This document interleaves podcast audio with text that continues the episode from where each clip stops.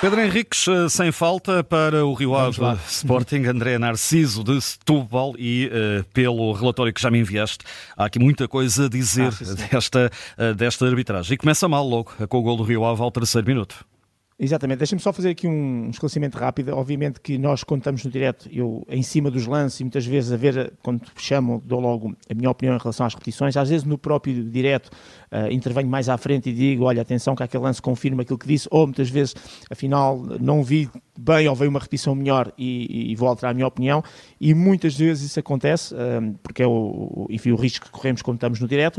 Um, eh, e hoje, aquilo que vou fazer aqui em termos de relatório é basicamente confirmar quase todos os lances que, entretanto, no direto falei, com exceção de um que tive mesmo que mudar depois de ver uh, várias, várias vezes o lance e várias repetições, que era um lance que me ficou ali atrás da orelha. E, portanto, vamos lá começar. Minuto 3, um, o golo do Rio Ave. Uh, que nasce de uma recuperação de bola, ou de uma perda de bola, digamos assim, do Pedro Gonçalves, numa disputa de bola com o Amini Odriiri a dizer o seguinte: o, o Amini, eh, com a mão direita, puxa claramente a camisola do Pedro Gonçalves e derruba. Na repetição por trás, percebe-se claramente que a camisola está completamente fora já do corpo, metade das costas estão à mostra. Mas depois é na repetição de frente que se percebe que a mão direita do Amino está a agarrar a camisola do Pedro Gonçalves e que o puxa e derruba. E é isto que faz com que o jogador do Rio Ave fique posse de bola. E depois, e esta é a fase que é importante explicar, digamos que toda a jogada vai na direção da baliza do Sporting, com o tal cruzamento à esquerda, depois o grande gol do jogador do Rio Ave.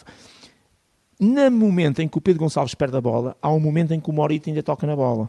Mas o facto de ter tocado na bola não significa que a equipa do Sporting tenha ficado de forma clara com o posse de bola, porque aí, um, se o Sporting ficasse de forma clara com a bola e depois voltasse a perder a bola de forma legal, já não se podia recuperar esse lance, porque já estaríamos numa outra nova fase de ataque. A questão aqui que se coloca é que, mesmo que houvesse um toque, como houve do Morita, ou mesmo, olha, imagina o cruzamento para a área, que um defesa central do Sporting cortava a bola de cabeça e ela depois aqui ia para esse jogador do Real fez o gol, mesmo um corte não significa que a equipa tenha ficado posse de bola. Isso é tudo enquadrado naquilo que é o ressalto. Para ficar de posse de bola é preciso que haja, por exemplo, um corte e que o mesmo jogador ou outro jogador fique claramente com a bola e saia, por exemplo, a jogar uh, um, dois metros e então aí depois de se perder, então é que já entramos numa nova fase de ataque. Portanto, aquele ligeiro contato com a bola que o Morita ainda tem depois do Pedro Gonçalves sofrer falta, não é, é considerado ressalto e não é considerado posse de bola da equipa do Sporting. Por isso é que estamos na chamada fase de ataque. Ora, o VAR tem que rever uh, o gol para ver se há alguma irregularidade iniciando exatamente no princípio de que é essa fase de ataque. E o princípio desta fase de ataque, para que não haver dúvidas, é realmente a, a recuperação da bola, do Pedro Gonçalves. Exatamente. E aqui há claramente falta. Está explicado, uh, portanto, o primeiro gol do Rio Ave cedido falta sobre o pote amarelo. Depois para Embolou, ao minuto 6. Sim, falta a favor do Sporting, ele, ele embolou, agarra na bola, não dá a bola ao jogador do Sporting, quer levar, isto é um complemento incorreto, está a retardar no fundo o recomeço do jogo, está previsto na lei, cartão amarelo bem mostrado por parte do árbitro. E Pedro, aos 30, mais um caso, é André Narciso, uhum. aqui é que uh, realmente é este, é este. A, a, grande polémica está aqui, Exato. há realmente penalti ou não de Nóbrega sobre Trincão? Pronto, aquilo que a gente viu, ou que eu vi mais concretamente, e depois até inclusive quem estava comigo em estudo foi, foi dizendo que sim, foi a questão do Inácio, uh, perdão, do Miguel Nóbrega no Coutrincão, peço desculpa, o, o Miguel Nóbrega claramente tocou uh, com o calcanhar na bola, ou seja, é o primeiro a abordar o lance e a tocar na bola. E isto, normalmente, é um fator que faz com que tudo o que possa acontecer a seguir seja uma atenuante para o jogador que, ao abordar o lance, tocou na bola e, portanto, é aí para isso que ele lá está. A questão está uh, na maneira como ele acaba por abordar o lance. Um, eu vou até dizer que ele é só imprudente na perspectiva de que não tem atenção e consideração em relação ao adversário. Nem vou mais além daquilo que até possa ser uma abordagem que muitas pessoas podem defender de até mais, mais grave, como é a negligência. Não tem em conta o perigo e as consequências do seu ato para com o adversário. Porque ele, ao abordar o lance e ao cortar com o calcanhar, a questão é que ele corta, digamos, quase como fosse uma patada de, digamos, da frente para trás. E isto é que faz com que não seja o trincão que arma o pontapé e o remate, que já está com o pé armado, e que vai bater no pé, uh, neste caso, na, na, nos pitons do Miguel Nobre, mas é também o Miguel Nobre que, que ao dar a tal patada, ao dar o de calcanhar, acaba para fazer o movimento de frente para trás e também vai ao encontro do trincão. E esta é que é, para mim, a grande diferença. Por isso é que depois de analisar o lance, toda a abordagem do jogador é muito, uh, muito desproporcionada e perigosa, porque levanta demasiado o pé, a borda de calcanhar, apresenta os pitons ao trincão e, se bem que o Trincão já não para o movimento e também vai ao encontro dos pitons do, do Miguel Nobre, o Miguel Nobre também faz esse movimento de frente para trás, acabando por lhe acertar com os pitons.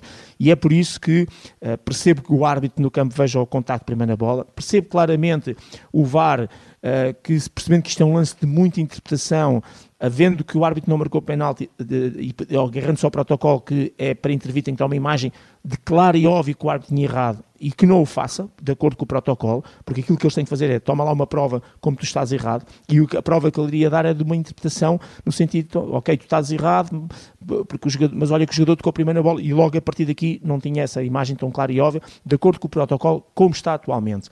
E dessa perspectiva eu percebo o árbitro e o VAR. Agora, eu não estou ao abrigo do protocolo, Uh, reconheço que vi e revi muitas vezes este lance, percebo claramente o toque na bola em primeiro lugar, mas na prática, na realidade, há ali um entre imprudência e negligência, há uma patada, há um apresentado de sola, há mais do que o simples corte de bola. E por isso eu vou dar como pontapé de penalti, uh, que seria a decisão mais correta para este lance. Meia hora de jogo já, uh, dois erros graves, de facto, de André. Narciso. Uh, penalti do Nuno Santos é, parece-me claro. pacífico. Sim, não só a abordagem da perna direita em relação à perna uh, do seu adversário, também a perna direita, mas sobretudo o braço, que aí é que eu acho que está a mesma falta, que é o mais evidente, é o braço direito a acertar na cara de Costinha e por isso pontapé de penalti bem assinalado. Segunda parte, uh, amarelo para João Graça. Agarra e puxa, uh, o Edwards, uma vez mais, falta tática, comprimento incorreto por tentar só destruir a jogada, cartão amarelo bem mostrado. Três minutos depois é o próprio Edwards que vê também o cartão amarelo por protestos, aqui nada a dizer, é o que é, estava a discutir ali uma questão de pontapé de canto, se não estou em erro, e portanto o árbitro achou que foi exagerada a maneira como ele protestou, cartão amarelo. Se todos os penaltis eh, fossem como o Lada, não havia aqui grande... Era fácil. Exato, é, exatamente, é tal questão típica, como tu, vocês disseram no é. direto, tanto quem estava a relatar como tu no estúdio, o clássico, não é? O guarda-redes sai-se, o Aziz tira-lhe a bola e o Ada não para o movimento e depois acaba com as mãos por tocar até no, nos dois pés, mas sobretudo no pé mais longe, mais contrário, no pé esquerdo do Aziz, derrubando e, portanto, pontapé de penalti bem assinalado. Amarelo também para o central de Oman do Sporting aos 76. Sim, corta um ataque já perigoso, à entrada da área, uma obstrução com contacto feita sobre o seu adversário, cartão amarelo bem mostrado. Uh, entrada no minuto 80, amarelo para Pantalon. E este é importante por causa de que ele vai ser expulso depois a acabar o jogo, uh, porque empurra o Guiokers, uh, corta ali uma jogada já de perigo no corredor esquerdo por parte da maneira como o Guiokers se iria embalar e, portanto, cartão amarelo bem mostrado. Entrou e viu o amarelo, o Vítor Gomes, minuto 83.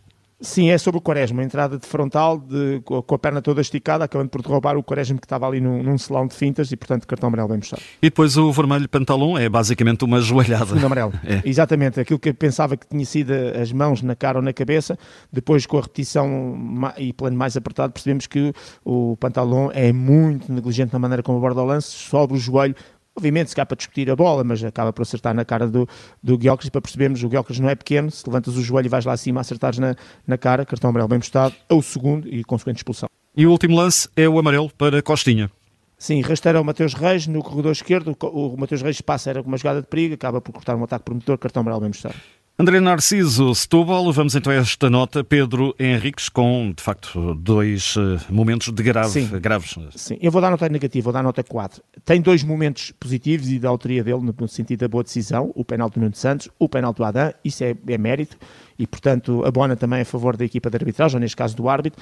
Tem um lance que é muito evidente do meu ponto de vista, sobretudo com a análise que o vídeo árbitro ter feito e ajudado, que é o gol ao minuto 3 do Rio Ave, porque realmente nasce uma falta sobre o Pedro Gonçalves.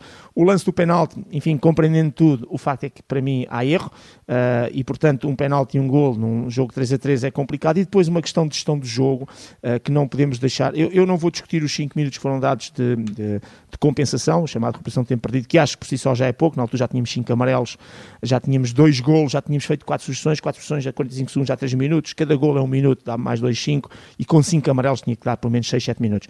É que de, durante os 5 minutos o árbitro acabou o jogo com 4 minutos e 59 segundos. Ok, não vamos aqui olhar para o segundo, mesmo que fosse os 5 minutos certos. É que durante estes 5 minutos, além de ter havido um cartão amarelo ao Costinha, até aí tudo bem, houve a expulsão do, do, do Pantalão e, e, a expulsão dele uh, é mais de 1 minuto e 30 entre mostrar o segundo amarelo, o jogador não queria sair, obviamente, estava irritado vontade, não queria aceitar, sair, não sair, começar o jogo.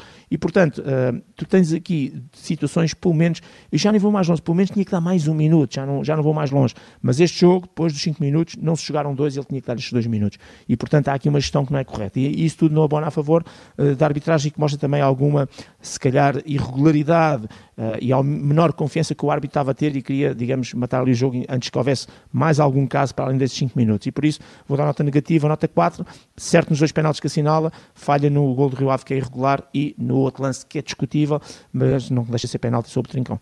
Está entregue então este relatório do jogo. Pedro Henrique a dar aqui uma nota muito negativa. André Narciso capitou uh, o empate 3-3 entre Rio Ave e também Sporting. Pedro, este sem falta fica também disponível através de podcast. E quanto a nós, vamos voltar com a taça Exato. de Portugal.